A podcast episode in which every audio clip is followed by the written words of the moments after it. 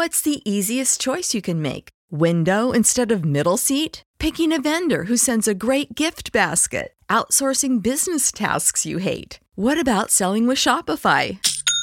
Whether you're selling a little or a lot, Shopify helps you do your thing, however you cha-ching. Shopify is the global commerce platform that helps you sell at every stage of your business. From the launch your online shop stage to the first real-life store stage, all the way to the did we just hit a million orders stage? Shopify's there to help you grow. Whether you're selling scented soap or offering outdoor outfits, Shopify helps you sell. Wherever and whatever you're selling, Shopify's got you covered. Sign up for a $1 per month trial period at shopify.com/try. Go to shopify.com/try now to grow your business, no matter what stage you're in. Shopify.com/try. Prescription products require completion of an online medication consultation with an independent healthcare provider through the LifeMD platform and are only available if prescribed. Subscription required. Individual results may vary. Additional restrictions apply. Read all warnings before using GLP-1s. Side effects may include a risk of thyroid C-cell tumors. Do not use GLP-1s if you or your family have a history of thyroid cancer.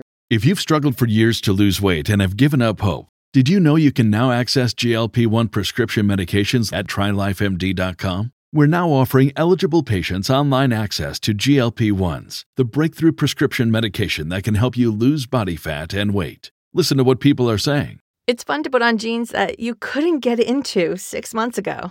Every morning, I look forward to getting on the scale. For anybody who's struggling with their weight, it's a godsend. And here's the best part. Your insurance may cover 100% of the cost of your medication. So go to TryLifeMD.com to have your eligibility checked right now. Get started today at TryLifeMD.com. That's TryLifeMD.com.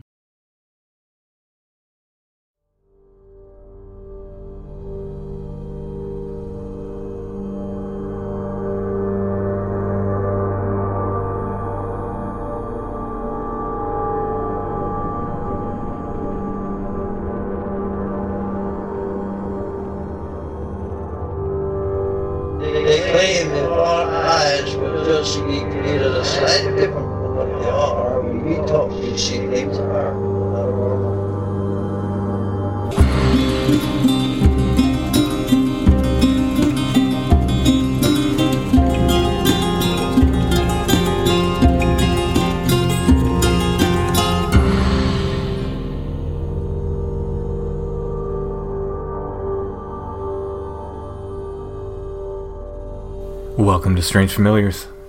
If you've had an experience with something strange, a Bigfoot encounter, or an encounter with another cryptid, a ghost, UFOs, anything strange, and you'd like to share your story on the podcast, please send us an email, strangefamiliarspodcast@gmail.com, or you can go to strangefamiliars.com and find all our contact information there. We got another long show for you this week. In the second half, we'll talk to Crystal, who has several strange experiences. But first we're going to talk to Troy and hear some of his experiences, including a tale of a haunted fiddle that's been passed down through his family.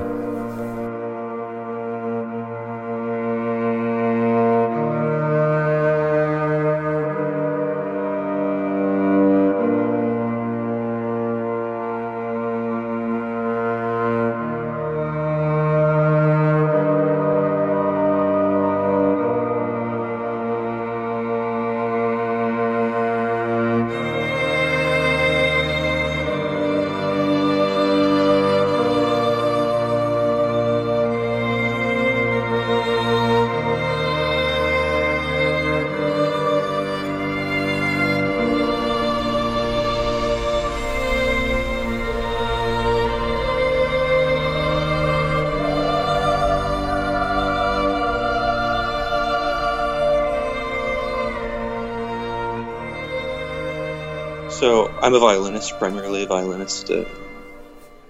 Been playing since I was a little kid, and violin teacher now as well. And I do some sound art, and play in some neo-folk bands, and other types of bands and things like that. That's awesome. So the fiddle was my grandpa gave it to me after I started playing.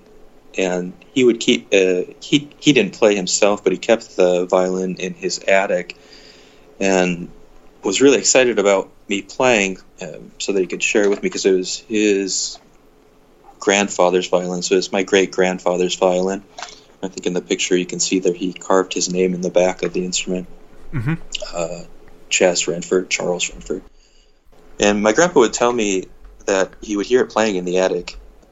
There were strings on it, and it was set up. It needed a little bit of work. When he ended up giving it to me, I did get it worked on a little bit, but doing a little research, I found out that it was purchased through Sears and Roebuck. Back in the day, their catalogs had they probably were one of the biggest importers of string instruments. Yeah, I mean, in the early 1900s, that's where you got your instruments. I mean, if you lived out in the middle of nowhere. Yeah, it's kind of funny to think about how people are so worried about buying instruments on eBay or something like that now, but they were probably doing something very similar then. Though I don't know if he ordered it or not. He immigrated to the Milwaukee area of Wisconsin from Germany, and he became a fisherman on a fishing boat, a captain of a fishing boat on Lake Michigan. Well, my grandpa told me that he drowned in Lake Michigan, and the crew, they just had a small crew at the time, like had heard him playing. You would always play up on the deck at night, and they heard him playing, and then he wasn't playing. They don't know if like the mast swung around and hit him in the back of the head and knocked him in the water, or he was a drinker too, so maybe he had a little bit too much and drowned that way, or maybe just committed suicide. But the violin was placed very neatly at the edge of the boat as to not confuse anyone to think that he dropped it in, so maybe that rules out falling in. I don't know. Anyway, my great uncle then inherited the violin in Pickerel, Wisconsin, and this was during the Prohibition era. So I have all these great recipe books for whiskey, rye whiskey and moonshine and things like that they were brewing in Pickerel, like handmade ones. Yeah, so it's like awesome. An ice cream shop or whatever they would call it, where they would. And apparently, John Dillinger would make trips up all the time to buy their alcohol. My grandma would talk about seeing him in the car when he would come by, and then she would like jump in the ditch and hide, and be worried about getting like shot or something. But she passed away now too, but I got the recipe books for all of these whiskeys from her. She has a bunch of like the equipment that they used in the distillery, all this copper piping and stuff. Probably wouldn't work now, but sort of on my bucket list to brew some of those at some point in my life. But the fiddle then became the shop fiddle. They would play it there when they would have parties, and my uncle apparently fell asleep while he was supposed to be watching the distillery, and it caught fire, kind of blew up. It caught fire, not really sure which one, but it burnt down. A couple people died in the fire, but the violin didn't burn up, and from there it ended up in my grandpa's attic, and now I have it. And so when I play this violin, which I don't do often, I have a few instruments and sort of save it for special occasions, but sometimes we'll go out to we built a hunting shack out on the property where the distillery burnt down, and when I play it out there, I've had a couple people out before, and they say they smell smoke when I'm playing it. I don't smell the smoke myself, but I do taste liquor, and it's not even just like tasting liquor. I actually can feel liquid in my mouth, and I taste like a rye whiskey when I play this. And not all the time, but there was some music that we found with it too. Some a lanyard, I'm not sure how to pronounce it. It's like a German polka. And my sister is also a violinist. She played it out there one time, and she has not drank whiskey prior to this. But I remember she's like, "Oh God, what is this taste in my mouth?" And when she played it, so wow. Are there traditional kind of songs that sort of passed along with the fiddle?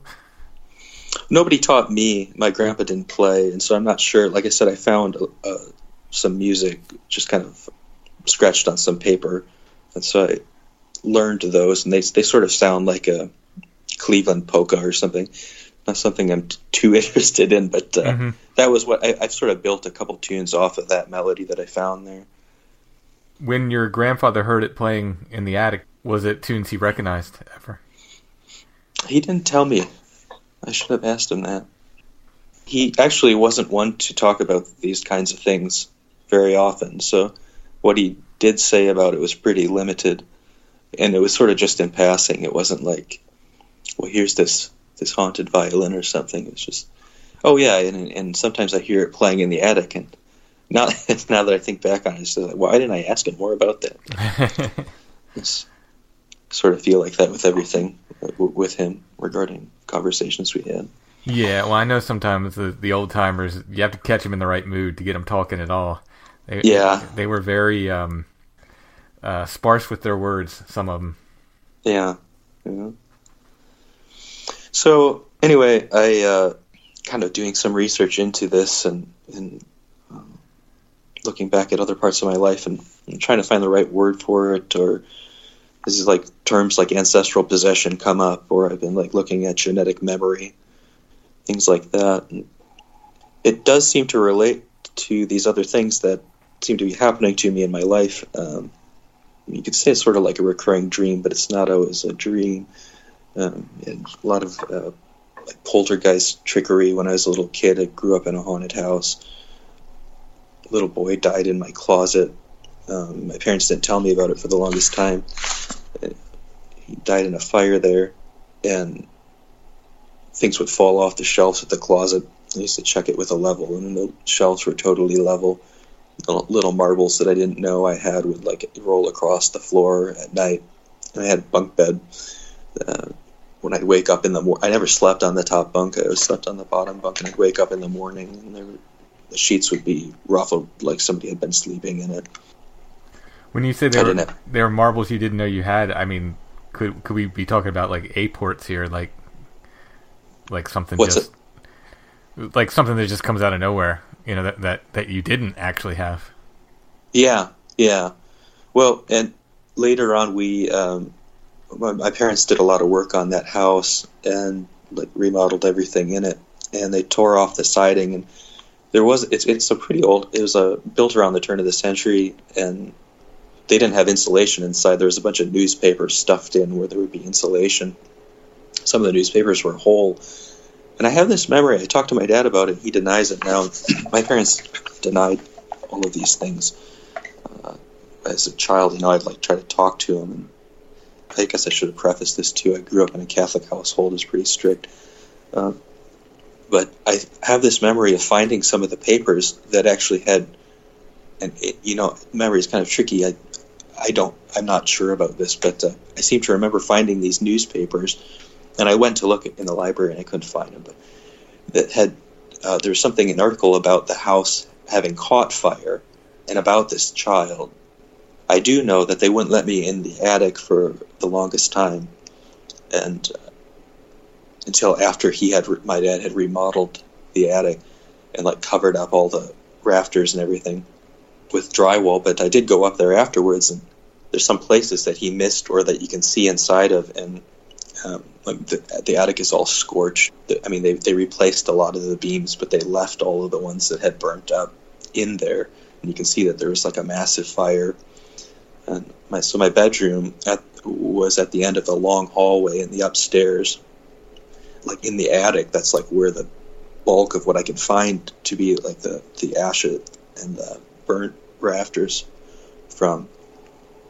So since then, kind of like keeping the violin in the story, I grew up practicing with the Suzuki method and going to band camps, and it was sort of like the main activity that I did growing up, just playing violin. I would go to this camp in Green Bay, and it was on the campus there, and we'd stay in the dorms, which were tucked back in the woods there. It's a really beautiful campus because it's sort of like deep in the woods. It's unlike any of the other University of Wisconsin campuses I've been on. And my roommate, so the first time I had experienced something like this was there, and my roommate said that I would wake up in the middle of the night, and like one night I jumped over him, totally scared the daylights out of him, and my eyes were like rolled back in my head, and I tried to tip a fan on top of him, and he said I was speaking, like yelling at him in German. Oh. But I don't speak German. I've never had a German class before. So the sleepwalking thing, that was the first time I had noticed sleepwalking, and my parents couldn't really deny that, because then later on I have these memories of like waking up in strange places, and so they did have to kind of address that. Then when I was actually in college at the University of Stevens Point, my roommate there would tell me the same thing. He'd wake me up in the middle of the night and be like, dude, you're speaking in like fluent German. And I told him to get a recording of me, but he never did. And I don't know if I told him this story prior to him telling me that or not, but... If you're going to get yelled at in any language, I think German is the scariest one to be yelled at. So I guess alcohol is another part of that kind of plays a prominent theme in this, because of the distillery and these other things. A buddy of mine, I was also going to talk about that woo. You use that word sometimes, woo. Oh yeah. Or woo woo woo is another one. Mm-hmm. Yeah. I'm learning about that just now. And I wonder if these things are woo or not woo or have any relationship to them. Anyway, he talks about alcohol. It's a binary star, and it sounds a lot like alcohol, but it's like the demon star. I was just thinking about that. There was some podcast that you had done that. Sorry, I'm sort of going off on tangents now. Oh no, I'm trying to recall. I'm so bad with the astronomy and astrology. I'm really not. I had to look up a whole thing for the book I'm working on now about the winter triangle and get familiar with it again, because it's been too many years since I've had any astronomy classes. So thinking of like those things as like genetic memory, or I get these stories, or like it's not a voice that I'm hearing, but and since I was a kid, I always had these. I would get these ideas for things that just like they come to me as like a whole, complete idea. Whereas usually, like if I'm forming an idea or something, I'm like working it out as I go through it. But I'll get these thoughts that sort of just like get zapped into my mind, and they're like stories. They're about people, and I almost experience them from a different perspective. And sometimes I wonder about like where those are coming from. So those are the examples that I sent you. There's two of them. Thinking about that, like sort of ancestral memory or like a genetic memory, when those come to me, they're kind of curious stories that often have to do with fire or alcohol, or like these thematic things that seem to keep popping up in all of these little hauntings or like strange things that happen to me. I have prelude and genetic memory too. Start with prelude. You can stop it when the piano part comes in. There's some music at the end, and you can just okay. Papa, on the first anniversary of your passing, I set fire to our house to ease the pain. But as I stood in the woods, watching it burn, I saw your face through the kitchen window, standing where you used to read and brush your hair. I believed it was you. I believed you were there, and I ran to be with you.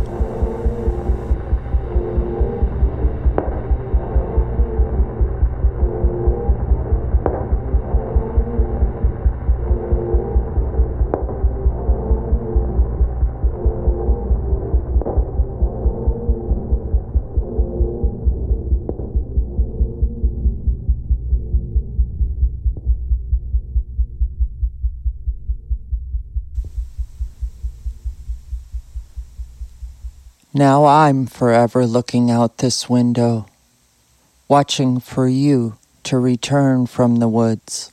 That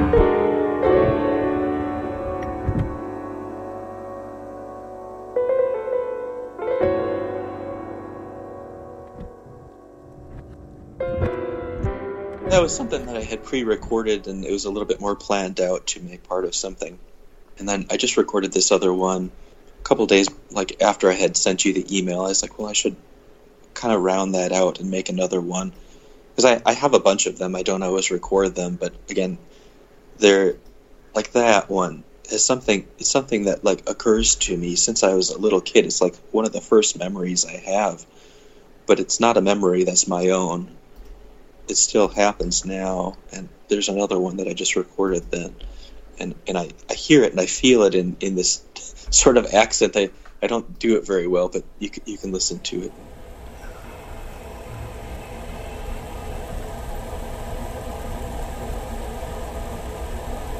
There's a tree up there at Wonder Lake, just north of the mill.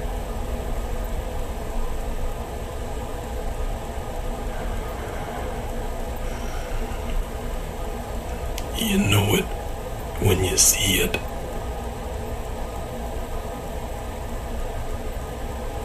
The stems of its leaves are keys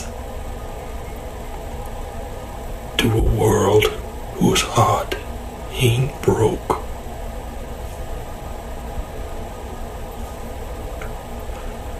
I go there, to that world, and pray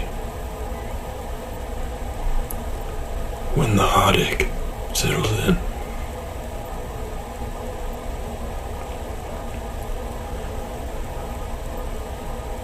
Wade in with a handful of them till the water is neck deep. The door's down there in the mud. You'll feel it. When you pass through,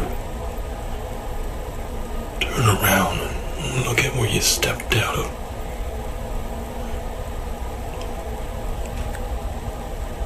You see a little worm munching on something gold. Here's the important part. So these are, for lack of a better word, sort of downloaded for you, into you. Rather, the best way I could describe them is like a waking dream. Like, it just is something that occurs to me, but I'm not trying to think of it. And when it strikes me, it's sort of, I'll be in the middle of doing something else, and it'll just strike me. And do you feel like you're maybe channeling ancestors? Yeah, yeah, absolutely. So that's what I think is happening with the fiddle too. I think it's my great grandfather. Yeah, I think I'm tasting that liquor that they made there. Mm-hmm. And then I have these memories too of seeing, this was more when I was younger, but just seeing different faces in the mirror, and they kind of relate to some of the things that you've talked about in past episodes, typically old women, which was terrifying as a kid. I would be completely frozen with fear when it would happen. Always the same mirror or different mirrors? Different mirrors. There's like some examples where one of my family members, my uncle's house, I would be down in the basement, and he had two mirrors lined up, so I could see in one mirror that would be like directly in front of me, and I would see this blue woman, this old blue woman with curly hair, and be totally paralyzed with fear, wondering if I was like wetting my pants. I was so terrified and not able to move. But I could just glance out of the corner of my eye at this other mirror that would be just off on the right, and it would be me there. So I would see, like, myself in one mirror and this blue woman, who I thought her name came to me as Mary. At the time, I didn't make the connection, but I'd been doing a little bit of research into, like, Marian apparitions, though this doesn't seem to quite fit the bill for that, just because it was it doesn't look like any picture of Mary that I've seen before. Well, I don't know if I ever specifically talked about it on the podcast, but I had a sort of a fevered hallucination. I don't know if you want to call it a vision or not. And I had a very unlike, your typical presentation of Mary. It was a very kind of haggard old woman. She was in black. That in any other situation you would probably not consider it Mary, but for whatever reason, it was like I just knew that was Mary, even though it looked like no other representation of her. And she was very kind of old and hag-like, really, but very comforting presence in this instance. Do you have any relatives named Mary? A cousin, but this is very recent, you know. Oh, okay. Yeah.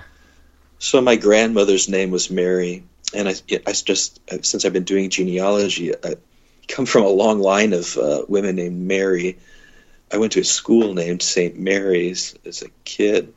So when I say like a Marian apparition, and I said too, you know, I grew up in a Catholic school and a Catholic church, but yeah, Mary is a different. It could be something else. I don't know. Mm-hmm. Sure. But this blue woman, I used to see a lot when I was a kid.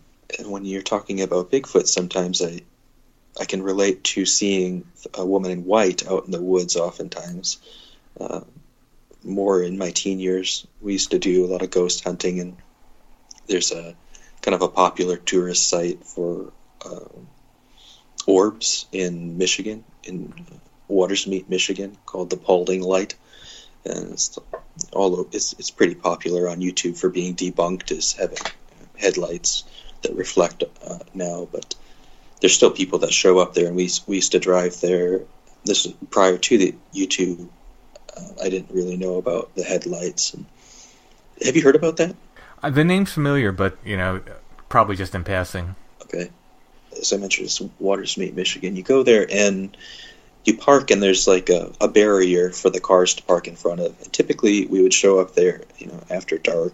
And there'd be like 2 or 3 cars, and people would just be sitting there, and you always see these lights, and they sound so similar to the lights that you described when you were, I don't remember which episode, I should have noted that, but you talked about like the two, they look like LEDs possibly, and then like you see like 2 of them, that was the one, and then the colors that change, it looks so similar to that.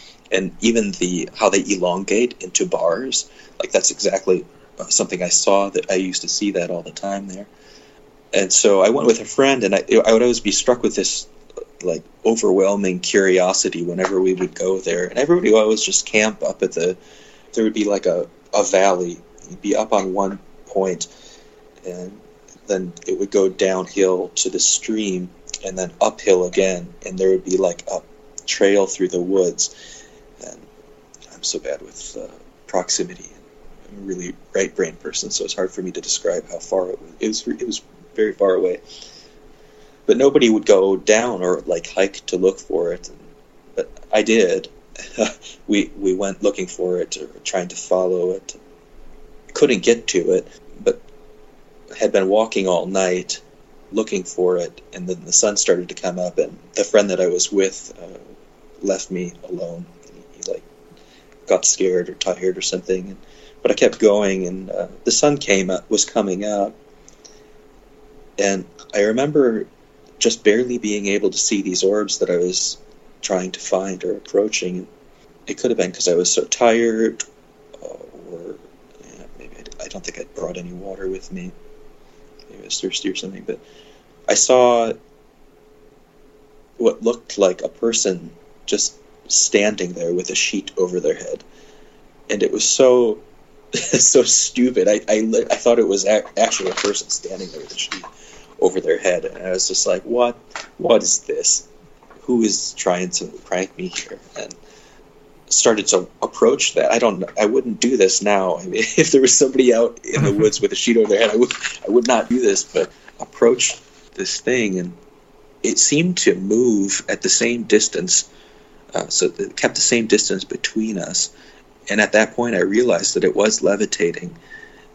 And as I would get closer, it would change a little bit. It would get brighter or dimmer and longer, and just kind of subtle shifts in its appearance. I had followed it probably for about 15 minutes. And then the sun came up, and it was so bright that it sort of couldn't see it anymore. It dissolved.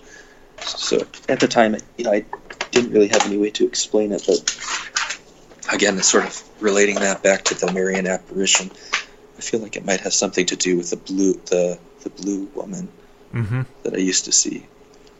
Did you get the impression it was a woman, or just it was just sort of human shape? It was sort of the same way that I felt like the woman that I would see in the mirror. Her name was just. It was just an intuitive sense. I felt that it was a woman. Yeah. Mm-hmm. Yeah, and sometimes you're given that information somehow. You know, it's hard to explain how. Yeah. I was trying to explain on one of the patron shows that I was given this phrase and then a mental pat on the head when I got it right, which is the most bizarre thing to try to explain to people, but I don't know how else to explain it. You know, it's like, yep, you got it. Yeah. So this area that people have supposedly debunked, is it possible that people are seeing both reflection of car lights and other stuff? Because car lights don't tend to turn into bars and change colors, you know? Yeah. Yeah. I watched, it's been a while since I've watched those videos, but there was somebody from, like, they were doing a graduate project and they went out with, like, some night camera telescope that they had, and you could see the cars, and they showed how they changed the headlight colors and because of the types of things they were reflecting off of and how it would change the shape. Mm. So I don't quite remember, but and that's the thing. It doesn't, to say that, you know, I don't know what it was, or to say, you know, I believe in this or I believe in that is sort of a tricky thing, because everybody's attracted to that site for those lights, and that's why we would go there. And at the time, I believed it. I had no idea that anyone had even proposed it was headlights, but to find something completely different than that out there without anyone having mentioned it, that was something else. Yeah. That was with a buddy of mine that I had gone out the first time, and I had gone out a couple times after that. And again, I took my sister. She played violin because I play violin, and she gets got into like ghost stories and haunted Wisconsin things, similarly to myself. So I took her there, and she wanted to go on the hike and look for it. And we got down to the place at the valley where the stream had runs through. I don't know if it's there anymore. It was a pretty small stream at the time, but it was the middle of summer. It was a hot day, and sometimes, you know, if there's water running in a low place, you could see a little bit of your breath or something. It was not, but you could see her breath like it was winter, and she was like, "Feel my skin," and I touched her, and she was like an icicle. Wow. She was so cold, and I was like sweating. That we were wearing shorts and, you know, summer clothes. And she said, "I can't go any farther." So we went back. And that was the second or third time, I think, that I went. That's really interesting, though, because it's one thing for a person to say, "I feel cold," but to have that visual of, you know, her breath. Yeah, and I could see her hair standing up and, like, the goosebumps. And it was like, she was scared. She said she was scared, but she was just cold, too. She was shivering, I remember. Wow. The genetic memory 2 piece that we played, it's those sound, well, there are certainly instructions there. Now, is this a place that exists on Earth, do you feel like, that he's, you know, talking about in that clip? So I was in first grade, and I remember my teacher was Sister Mary Michael, and that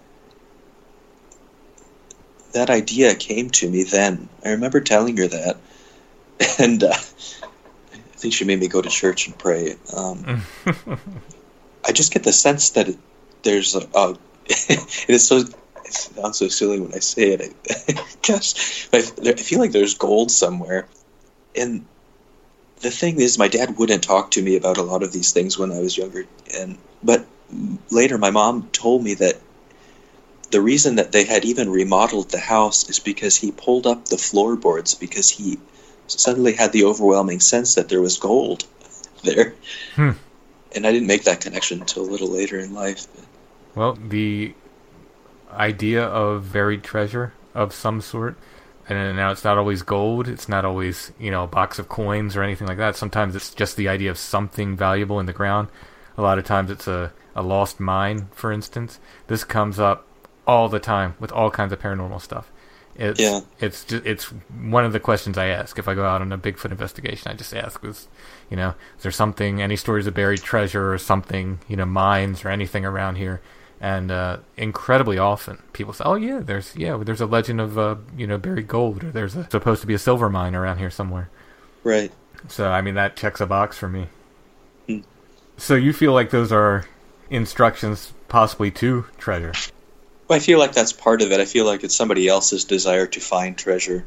I don't feel like it's my own desire. In the way that my mom described it to me with my dad too, I feel like something must have come over him because they bought this house together, and yourself included, if you have a child or children, one of the primary instincts is to make sure that you have a decent house mm-hmm. for them to be and to live in. And the last thing you want to do is start ripping it up and not be able to finish it. Maybe some people do. I don't know, but it seemed unusual to me that he would have been so aggressive about tearing up the house all of a sudden. This property is the property that it's still in the family, in other words. Yeah. So do you think that the tree that this, I'll just say this entity, whatever was speaking through you in a sense, do you think you know the tree that it was speaking of? No. Well, sometimes I have trees that stand out to me when I'm outside, and I'll think of that tree, but it's always kind of after the fact. Mm-hmm. Just the way the light will hit them, or sometimes you see it. But I think that's pretty common, though. It's interesting that it came to you so young, though, and that it would stick with you. Yeah, well, and the other one, too, so, I mean, the idea of the house burning, I'm really unsure about what I might have invented about that, relating to the poltergeist activity and the child that I do believe that, but I wish I could find proof is the thing. I wish I could find proof of a boy having died there in a fire. Mm-hmm. But that one has come back quite a bit too. And I think the windows there too relate to the mirrors that I would always see these things in. And always, my grandma had this huge picture frame window, and I would spend the nights there a lot of times, just sit and stare outside. And sometimes I would see things out there too. A lot of times I would see like dogs. I would always have these black dogs that I thought they were my dogs, but I could never look them directly on. They would always be sort of off in my periphery, and they'd be so fast that it was almost like they thought it was fun to have me not see them straight on. But I knew that they were there. And these were in the house? No, they'd typically be outside, actually. I'd usually see them outside. And a lot of times if I was looking outside, when I was inside, I would see the dogs outside. Yeah, that's very interesting. And were they normal sized? Yeah, I didn't really see them as demon dogs, necessarily. They were more like black labs, mm-hmm. but really sleek and just so black, so dark. That's interesting. The sleep paralysis is another thing. I mean, I think I mentioned the sleepwalking, but I mean, I would have horrible, horrible sleep paralysis when I was a kid, and I still do sometimes, where it feel like the threads of the sheets would turn into rope, really thick rope, and it just hurts to rub against your skin, and you wow. just kind of feel like getting sucked into the thread of the sheets. There's a huge Nazi presence here in Wisconsin. They took a bunch of they had prisoner of war camps. Mm-hmm. They weren't actually prisoner of war camps. They would just give them cars and give them farms and give them land. And a lot of people after the war just stayed here or went back and then came back. And there's certain buildings where they clearly had housed them. And there's little swastikas and the keystones above the windows and weird things like that people don't really seem to talk about very much. But then you go to the flea markets and you find all this Nazi paraphernalia. Hmm. It just kind of connected with the authoritarian thing that I was talking about in the beginning with the Explorers program. And I know you don't, I haven't heard you talk about conspiracy too much, but it just sort of makes me think of MK Ultra type things and creating a split. That's another thing that comes up with this. You talk about these things, and it's just this is disassociative identity. It's like this split. So something I think about a lot, or like had been like researching prior to having children, is just like trauma and like childhood trauma. My father grew up across from a Nazi POW camp in in Maryland. They didn't like to put him in Pennsylvania because they were afraid too many people spoke German here. They were afraid they were going to be sympathizers.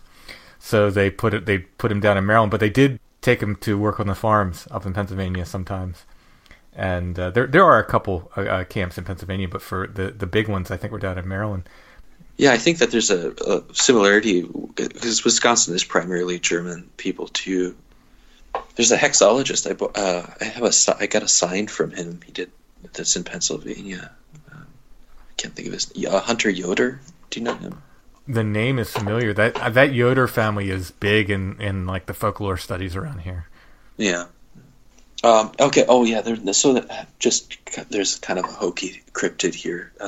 There's a town near to us called Rhinelander, and there's a hodag. Have you heard of the hodag before? I have, and I'll tell you why. Because here, a guy called me up and said, "We don't have Bigfoot in Pennsylvania. We have hodag." And I said, "What are you talking about?" He said, "Well, it's a big hairy thing. It's like a man, but it's big and hairy. It's 8 foot tall, and it lives on the mountain." So this little community here calls what happens to be their hairy wild man. They call him a hodag, but when I looked it up, I got the hodag in Wisconsin. Oh, okay, yeah, it's more like a cat lizard. Yeah, that's in Wisconsin. Yeah, yeah, it's a weirder four-legged thing, right? Yeah. And I don't know whether someone heard that name and just thought, well, that's the name for something that lives, something creepy or whatever, and it just became that, or why that name in this little, and it's not used all over Pennsylvania. It's just this one little community. That's what you get those pockets of that, like hodag and gum devil, and I'm trying to think of some of the other ones that are just kind of completely localized names for these things. Yeah, obviously, like there's a lot of the towns here are named for like the Native American places that had been here prior.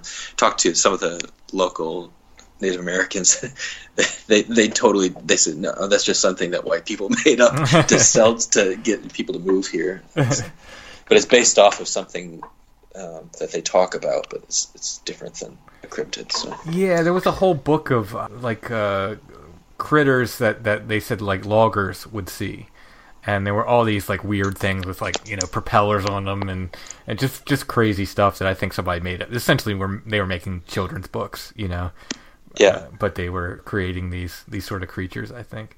But so some of those names, and the creatures themselves kind of entered folklore. Troy, thanks for speaking with us tonight. Yeah, thank you, Timothy. And if you want to share any more music or any more audio, send it along. Absolutely. Looking forward to the future Strange Familiars.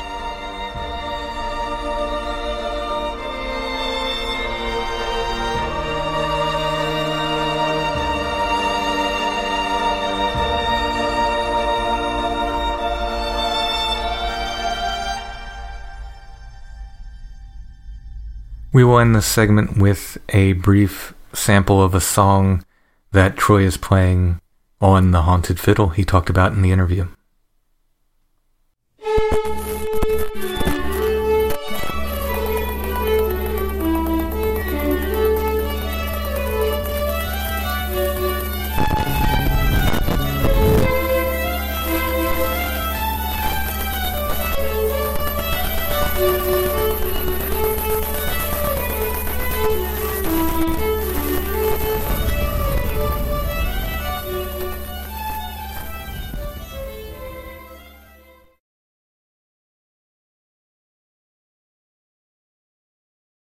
I want to thank, as always, our patrons.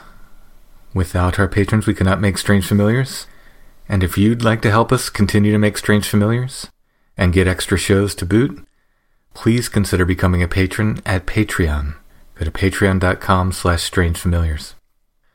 At just $3 a month, you get extra shows. We try to do 2 full extra shows for patrons every month. We guarantee to do at least 1. Last month we did 3. The first patron show for March should be out soon. It's called The Mysterious Disappearance at Seven Devils. If you can afford more than $3 a month, you can get physical rewards like pins, patches, t-shirts, and more. There are several levels of support.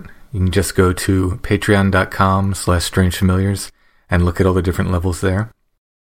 If you don't like the idea of a monthly subscription like Patreon, and you'd still like to help, you can go to the show notes at strangefamiliars.com, and there you can find a paypal.me link.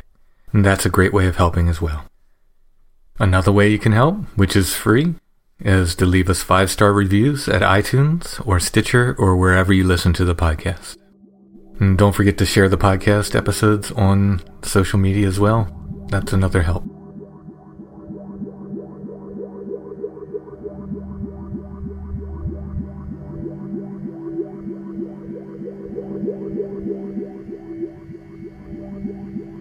And now we're going to go to Crystal and hear her stories of a near-death experience, talking cats, and an apparition of a cat head, and a strange orb in the basement of her house.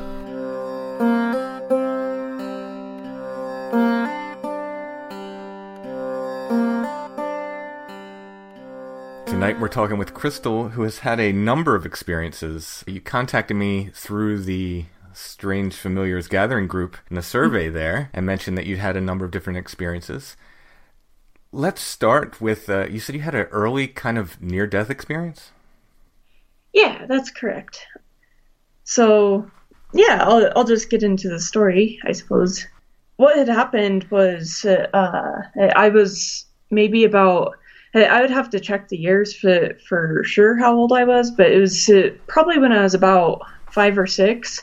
We had just moved into this new house, and we ended up getting carbon monoxide poisoning because it was this really terrible. Colorado is really renowned for like this awful spring snows where we get like snowed in and there's drifts just like 10 feet tall, maybe not that tall, but right.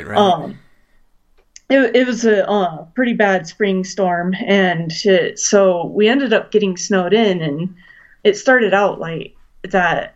I had heard some of my brother come upstairs, and he was saying something, and so I, a little kid, I wanted to join the party, and so I made an excuse to get up, and the moment I got up, I just knew there was something off, and it turned into a really awful night where, I was so small that carbon monoxide poisoning just really gets to you fast when you're that big. And I ended up, long story short with that, I ended up passing out, and I don't remember much of the night except that I was really sick. And then the ambulance came along. My mom had called the poison control and been like, no, you need to send someone here because we have carbon monoxide poisoning, and she worked at a hospital, so she knew for sure that it was bad news and that we weren't just like flu type sick. And so they got the ambulance to come there, and apparently I didn't have any kind of, like, I wasn't responding or anything. And so meanwhile, while that all was happening, I... had been having this entire experience where the main thing that I remember from it was this really beautiful, warm place. I often described it as a firelight, but I didn't really know as a kid what it was. I just knew that I was like going to this place. And the weird thing about it is that I didn't meet any kind of like relatives, or I know a lot of people describe relating or meeting religious figures, yeah, but I didn't meet any of that. I actually met these cats, and I don't know if that was because I was so small when that happened that was the most comforting thing to me was animals. I'm not sure what that was about, but just normalish cats, yeah. Mm-hmm. Well, to a point, one of them came up to me and talked to me, so I don't think that was quite normal. But he came up to me and was like, hey, Crystal, I know you're really having fun here, but you need to go back. And I argued with him for a really long time. I was like, no, I'm not going back. It's really nice here. And he was like, no, you really should. Your mom still needs you, and it's just not time yet. And so we argued back and forth for a while, and finally the way he convinced me was that I'd be able to meet him again. And he gave me a specific number, and then I was like, are you sure? And he goes, yeah, we'll meet again, I promise. And I went, okay, I guess I'll go back for, if you promise that. And so the next thing that I remember after getting really sick is waking up in the ambulance, and like right before they put me in. And I remember seeing all the snow around and these giant drifts. And then I remember like the really intense green light of the ambulance and getting an oxygen mask shoved in my face. But I was fine after that. I was like, yeah, I just was with the cats in the light, so I'm good. Wow. Now you said he gave you a number that like you'll see him in. Was that a number of years? Well, that's what my family and I had thought for the longest time, was that it was like a age, but the time came and went and nothing happened. And thankfully, I don't really want to go through that kind of pain again. Right. Yeah. I mean, can I ask what the number was, just out of curiosity? Yeah. So it was the number 19. Okay. And that actually connected up to a lot of, I do have some occult practices that I work with right now, and that's kind of my spiritual path. And it's really weird because that number actually matches up to some of the stuff that I've been doing there. Interesting. And so, yeah, that really kind of weirded me out when that started happening. I was like, whoa, okay. So I think it was a little bit more symbolic rather than a literal number. Mm-hmm. Or literal age, which I'm thankful for, because I don't really want to have to go through that. Well, sure, yeah. I mean, this is bizarre detail, but I'm just absolutely curious. What kind of cats were they? Do you remember? Well, they were house cats from what I can remember, because I started, my mom didn't know anything that had happened during that night, because I mean, she was really sick too. Mm-hmm. So it didn't really occur to her when they were like, oh, she doesn't have vitals. And then we were on a walk, and I started describing the experience to her, and she started getting chills. And I was describing, I remember saying that there was black and white cat, and the one that talked to me was this big orange tabby. And the whole reason why the conversation was started in the first place was that we saw an orange tabby walk across our path, and I just bolted after it. And she was like, okay, this isn't my daughter. This isn't normally what she does. So she grabbed me, and she was like, what in the world are you doing? You don't ever chase after cats. You know better than that. And I'm like, yeah, but that's orangey cat. And that's how the conversation got started, is she was like, who in the world? Like, and so they were just, it was very odd that they were just regular cats. Like, I don't know. You would think that they would be like something interesting, like a big tiger or something. But, I don't know. I think cats were just like such a big thing for me at that age that I almost like it better that they were just normal cats. Yeah. And that one spoke. I mean, I absolutely love that. And it just fits with so much of this other stuff, that they would give you that weird information that doesn't quite compute. Like this. Yeah. Like, he said, I'll see you again, and just gave you a number without saying, like, in 19 years or just, I'll. Yeah. So he just kind of fed you this number without any specifics. Yeah. Yeah, there was no context around it. He was just like, I'll see you at 19. And at 19. Oh, okay. I mean, the first thing that my family and I had thought of after I described that to her was, of course, age, because, I mean... Right, yeah. Yeah, she knew what was going on. I didn't. I just knew that it was like a place. And so her first thought was near death. Because she remembered that they were like, we're not getting any vitals on her or anything. And so that was her first thought, was potentially like an age. And Can I ask how old you are now? Yeah, I'm in my 30s now. Okay. 31. So when you were 18, did you start getting nervous? A little bit. I was actually. So here's another interesting part about the whole thing that I really relate to when I hear about a lot of near-death experiences is that I hear a lot of people saying that like they kind of go through depression afterwards, and I remember having that as a really young kid because there was like this really like heavy sorrow that I wasn't there, and that it was a very, I don't know, this place feels very heavy and dark. And so for the longest time, like I actually was kind of looking forward to that day and like, okay, well maybe something will happen. And I know that sounds kind of like morbid and crazy, but like part of me when I was 18 was like, okay, yeah, it's almost time, maybe. I don't know. Right. I don't know how this all works. And 19 passed, and so there was like half of me that was kind of, that did this like sigh of relief, like, oh, good. Right. And the other half of me that, you know, went through that depression was kind of like, well, shoot, what did they mean? Like, I want to go back. And so, yeah, it was a very... I don't know, like going past that age was, there was kind of a little bit of a tension. And I remember too, like my family, like my mom and one of our close friends at the time were both kind of nervous and like, I don't know if you should drive, Crystal.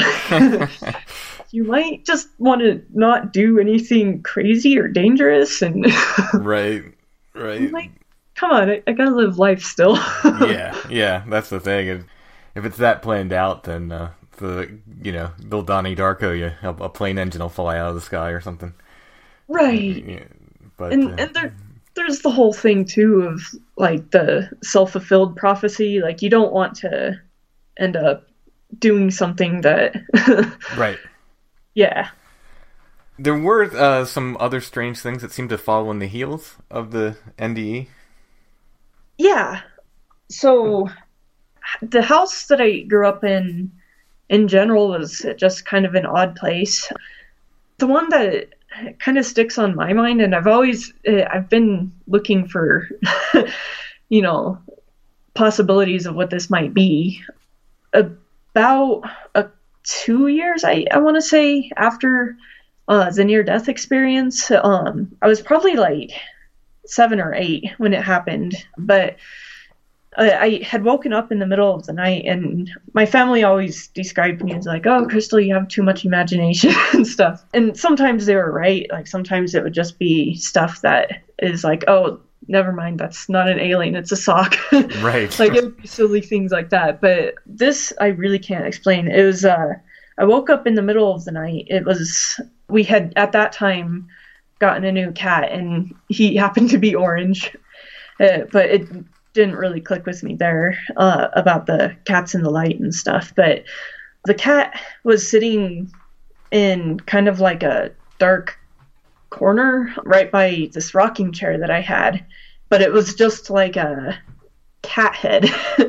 And but it didn't click with me. I thought it was the cat that we had just bought recently, and so I kind of called him over, and it just kind of sat there and stared at me. And so I was like, alrighty, well, I don't know why he's not coming over to me, but I'm just going to go back to bed. And so I turned over, and I just had this feeling of like being watched. Like when you turn around and someone's staring at you, and their eyes, like it just feels like their eyes are piercing through you.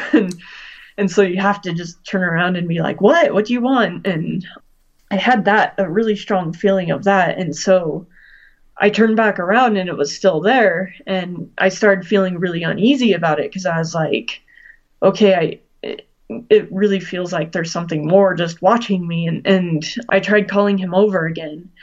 And to put some of my thoughts at the time in context, so my dad had yelled at me for, you know, not cleaning my room, you know, being a little kid, and he was like, you know, you're going to hurt one of your cats one day. There's going to be a fire or something.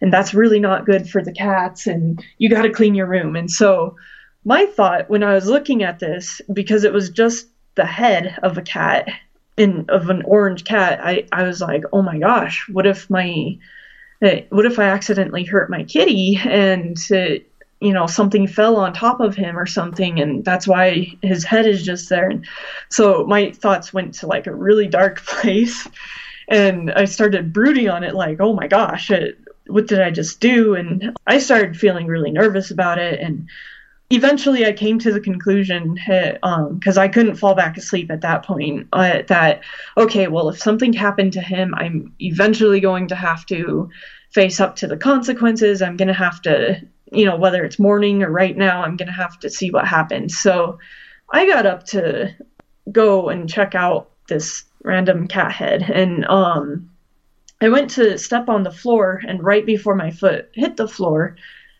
light shot from the cat head to under my bed, like right under my feet, and that threw me off. And so I was like, okay, I don't know what just happened, and my mind was just kind of in this like limbo of like, what? And then I looked up at the head, and it was still there, and I was like, I don't know what's going on. And so this was kind of like a horror movie, almost like in the horror movie, you're like, don't look behind the door.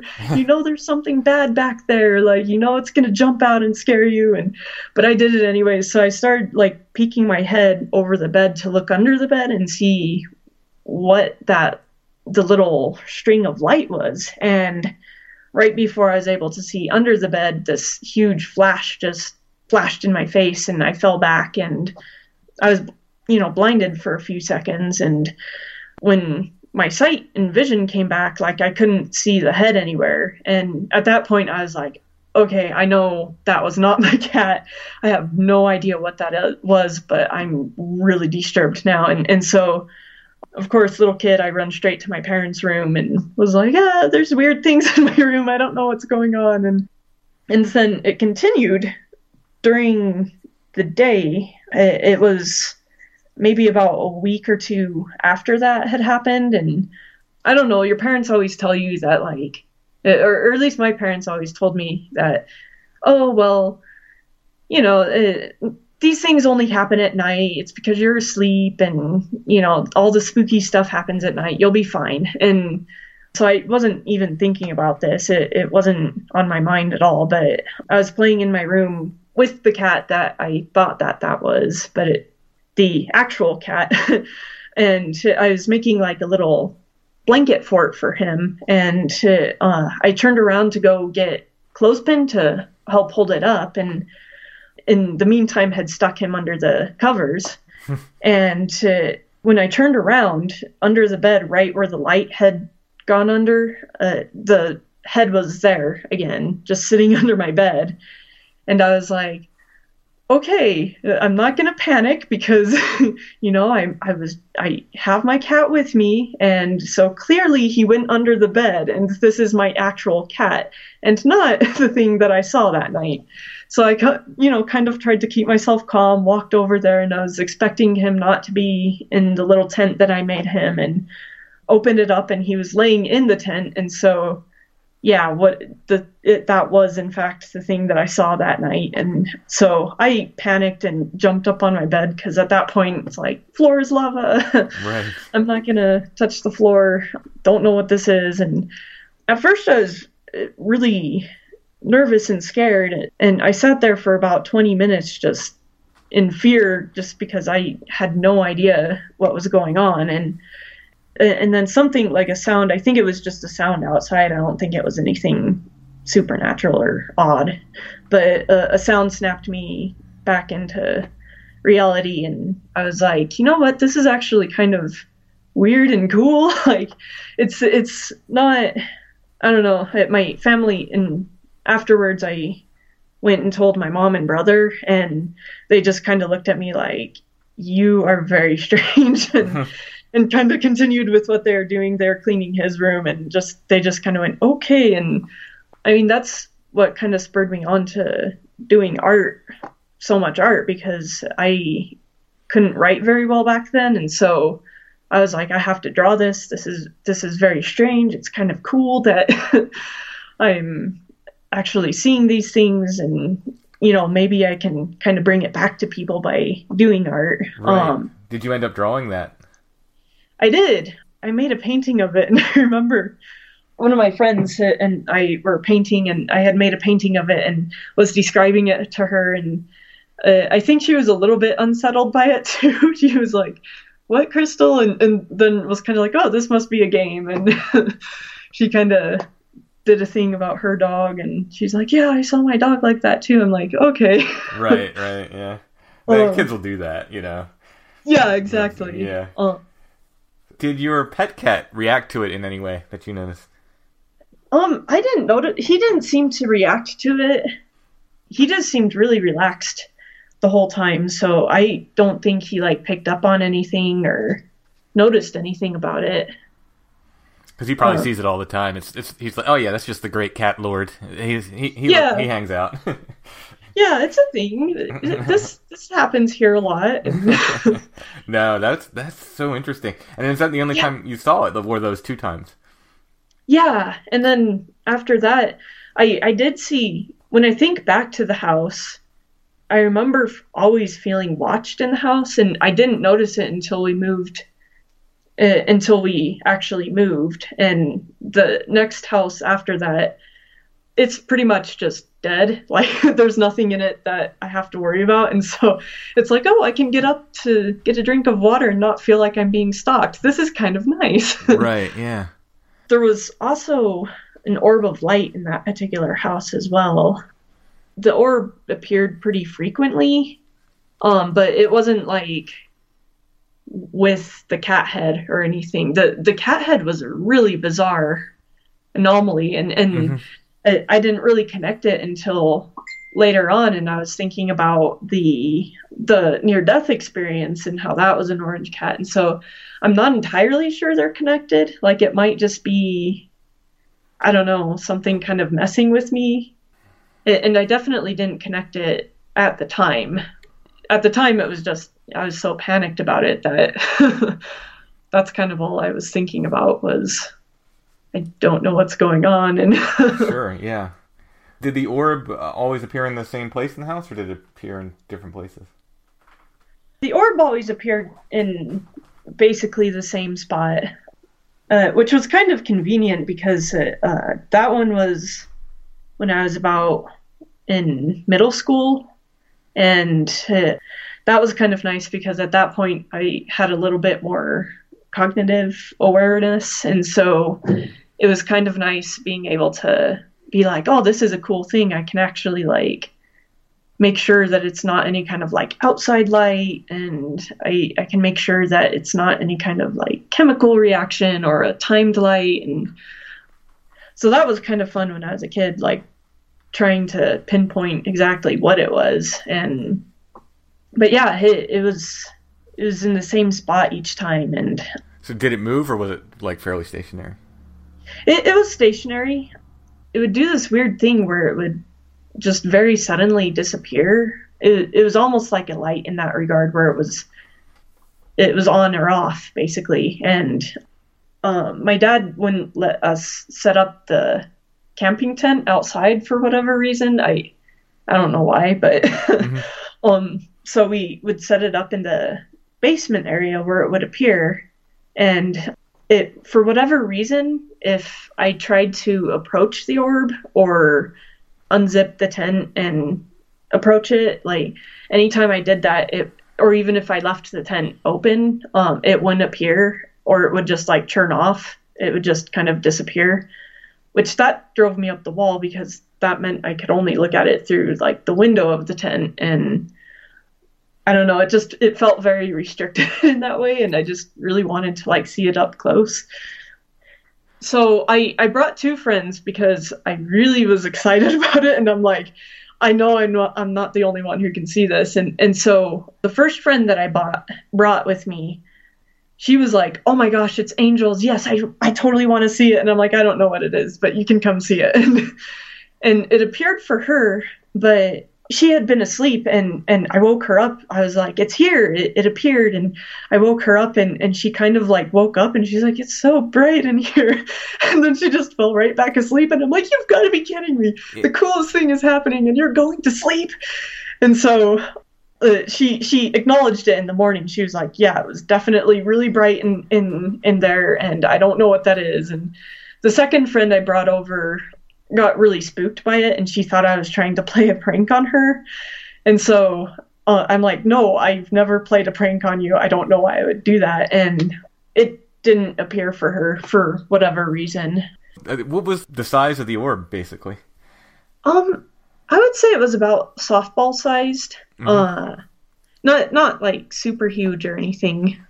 I do remember it too having a slight color to it. It was like maybe cyan, tight blue, mm-hmm. like not super cold blue, but not super warm either, which is why I wanted to get up close to it and see it, because I mean, it looked so interesting. And yeah, it's a very strange, why would it only allow for it to be like, have the tent wall in between us? And because it almost, I mean, I don't want to like put human feelings onto it when I don't even know what it is, but sure, yeah.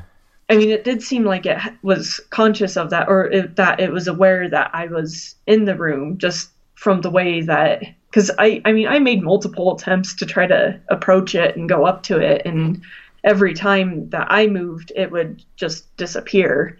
So yeah. So about how many times, like if you had to guess, I know you said you saw it multiple times, but if you had to guess, you know, just about how many times did you see it? That's really hard to say.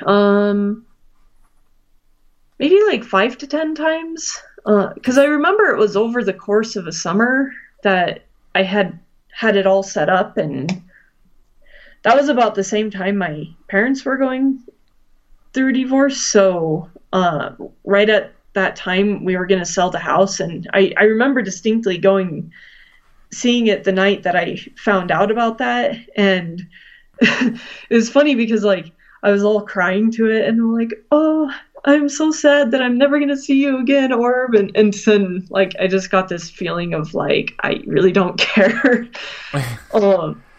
Like, yeah, that's nice. I like from the orb, you mean? Like, yeah, like just a very neutral, like not understanding human emotions type thing. Right. And so I remember after that, I had to pack up the tent and all of that and kind of take that away. I really wish I would have thought to actually like keep a journal of it, and so that I could like refer back to it and see and have a few things. Like I remember eliminating like the outside light, because I had like a light block thing on the window, and looking around in the different boxes and stuff. But I really wish I kept like a journal so that I could say how many times I've seen it and how many times it appeared and for under what circumstances, all of like that fun stuff. But yeah, I just didn't. Little kid me, I guess. Oh yeah. Just... oh no, yeah. That's even now as I do this stuff, a lot of times I'll forget to write stuff down, and then like for instance, I was talking to a witness at Albatwitch Day festival, and he gave me some fantastic details, and I just realized today like I didn't write any of that down. So I have to, you know, tonight when we're done, I will be writing down, you know, the details from that witness.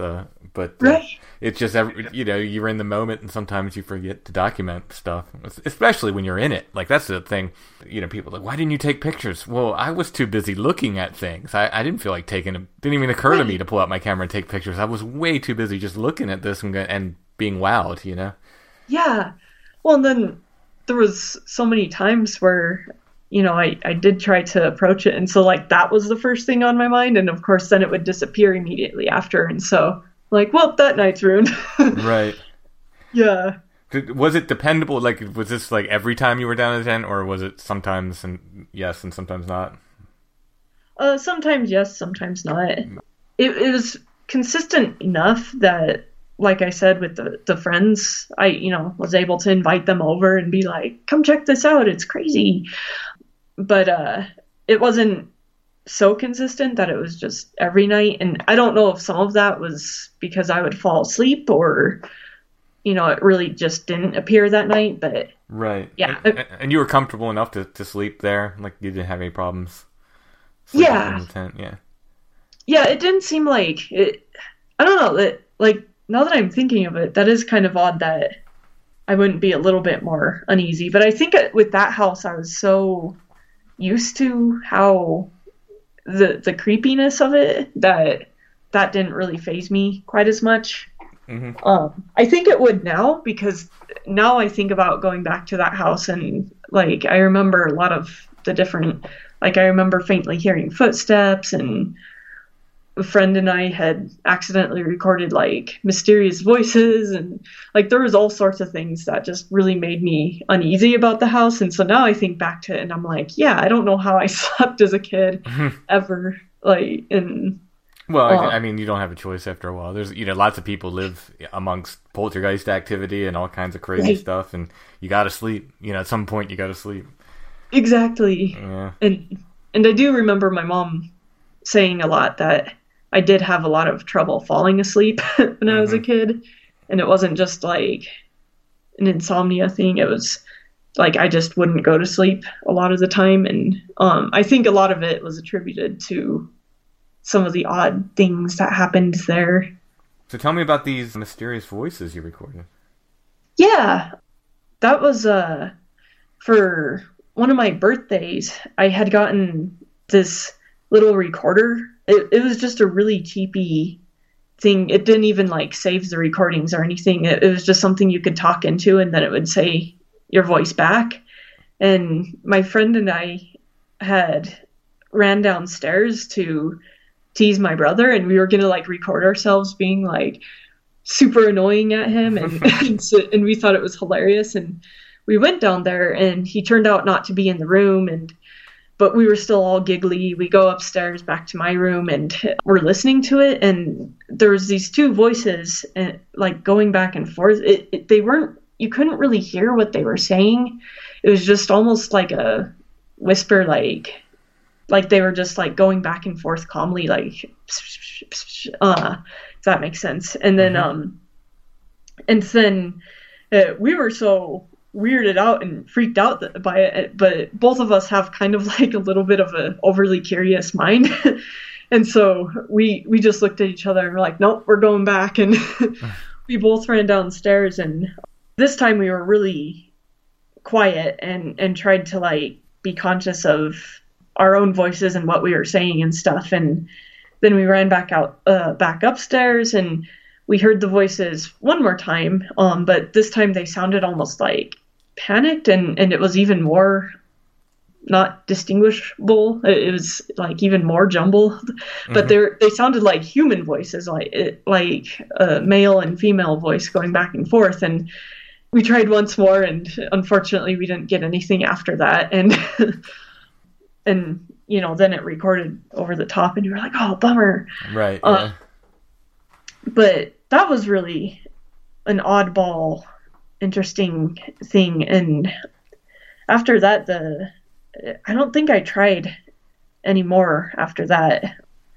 Yeah, it was just an odd one-off thing for that. And we couldn't figure out where it was coming from, because we couldn't hear anything from the outside. And so we have no idea. Like, it just kind of was left as, like, okay, well, that was a mystery voice there for you. And right. You're like, all right. Have all your experiences centered around this one house, or did things kind of continue other places? Most of the big stuff that, like, the orbs of light and the odd flashes of light centered around that house. The only thing that seemed to follow me into the next house were these kind of, like, shadowy figures. And then those calmed down after a while too, like when I was in my early 20s. And then they kind of came back when I started my spiritual path, and they came back for a short time and then just kind of evened out after that.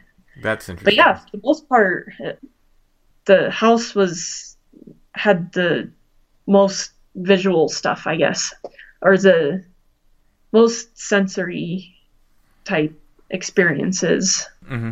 if that makes sense. Yeah. Yeah.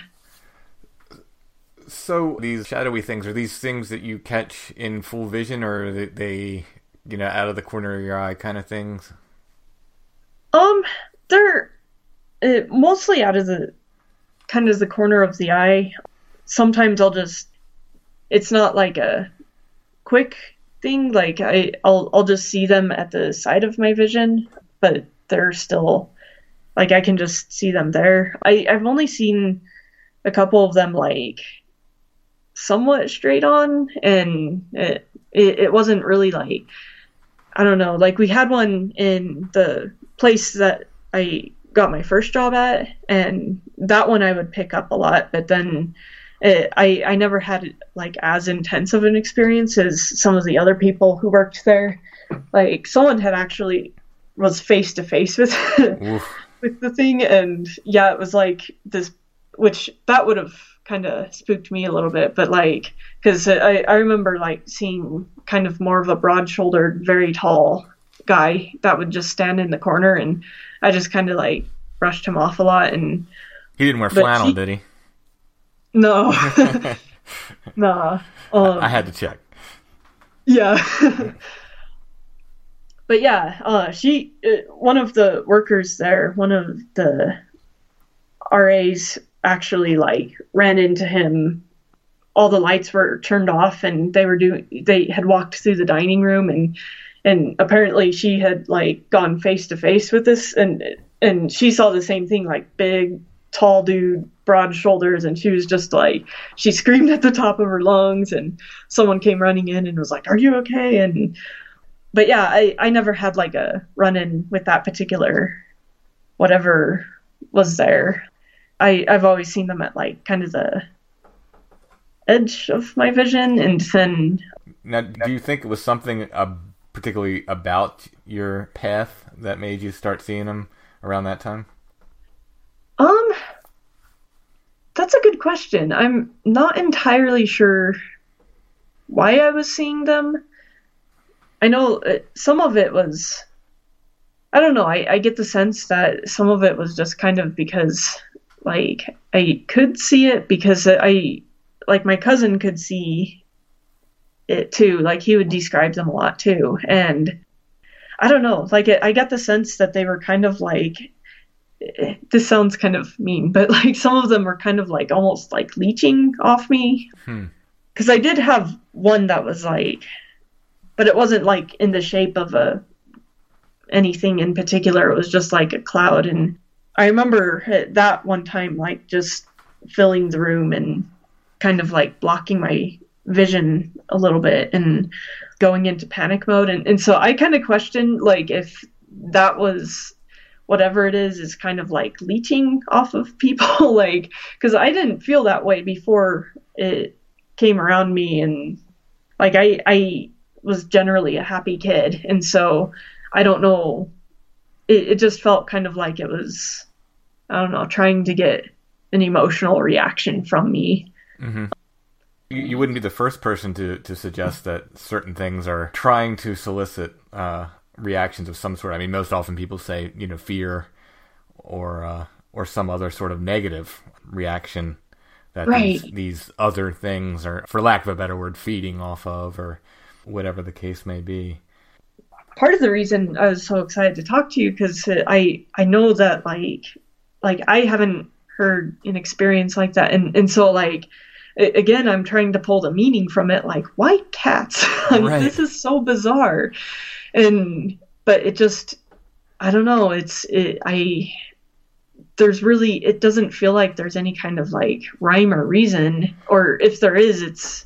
Have you in your life ever had sleep paralysis? Yeah, definitely. Okay, yeah. That's just a question I've been asking. Well, I started asking the Flannel Man witnesses, and then I've expanded to everyone, because skeptics like to use sleep paralysis as an explanation for all of these things. Right. But I've come to find that it's almost like a side effect or something Right. That a lot of people who have sleep paralysis also have these other experiences, which they're sure they, you know, I mean, I'm sure you'll confirm you weren't in a sleep paralysis episode when you were witnessing that orb. It's correct. Yeah, or these other events. And they're very insistent. The people with sleep paralysis says, no, I know the difference between a sleep paralysis event and these other events. However, many witnesses to the paranormal also happen to have sleep paralysis. I don't know what that is or why, but I don't know if it's a side effect, but it's just something I've been started to just ask everyone. And the majority of people I'm talking to are saying, yeah, they've had it. So either the majority of people in the world have sleep, you know, that may be the case, maybe just.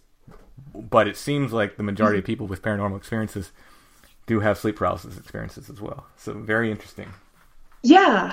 Yeah, that is interesting because, yeah, like you said, I was definitely up and moving and not in sleep paralysis. And I think that's part of the eerie part too is knowing what sleep paralysis feels like and knowing what the visions during that time feel like and everything, and knowing that the difference between the two, that almost makes it kind of a little bit eerier for me, because I'm like, okay, yeah, that definitely was not. Right, yeah. I mean, people are very insistent that, you know, these experiences that they're telling me, for the most part, are not sleep paralysis experiences. For instance, the flannel man witnesses, they're very insistent, no, I was awake, I was moving, you know, I was upright. Et cetera, et cetera. Yeah, and that would be interesting to see if there's some sort of percentage out there as to how many people get it. Because I've heard a lot, too, in my circles around here of people having sleep paralysis. And I know a couple of my friends and I were talking about it just the other day. And I don't know, like, it's a really good tool as well to use for like going into lucid dreaming and stuff, but yeah, the fear part of the brain is that's really hard to get over. Yeah, I have some friends who are into, you know, OBs and lucid dreaming and so forth, and they're like, use that sleep paralysis, and it hasn't happened to me in many years. Right. I'm like, I'll try. You know, I don't know if I'll be able to at the time. Crystal, thank you so much, and keep in touch and let us know if anything else strange happens. Oh, for sure. Thank you.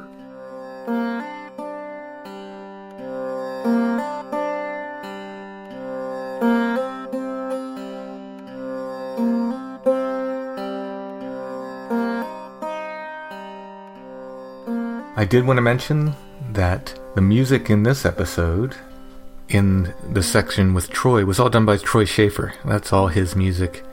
Usually it's Stonebreath or me that makes all the music for the shows, but in this episode Troy was kind enough to provide not just the audio clips and the kind of sound art he made, but also some of the music we used. So thank you, Troy, for that. And thanks for listening, everybody. We'll be back next week with another episode of Strange Familiars.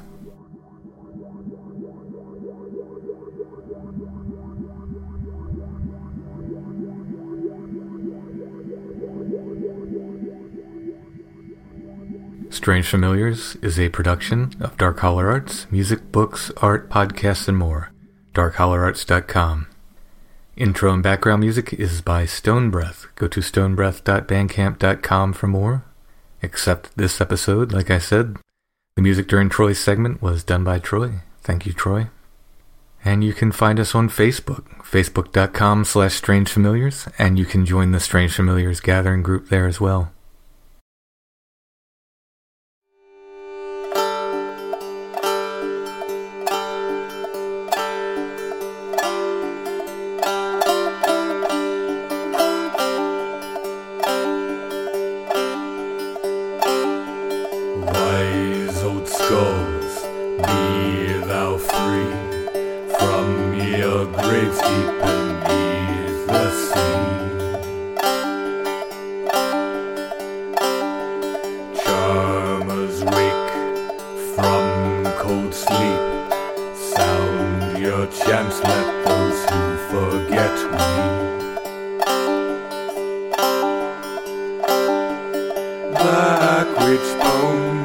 Burns and scarred by flame.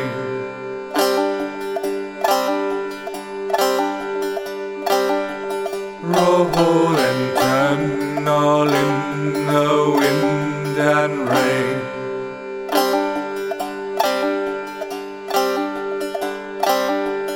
Black witch bones are burnt and scarred by flame.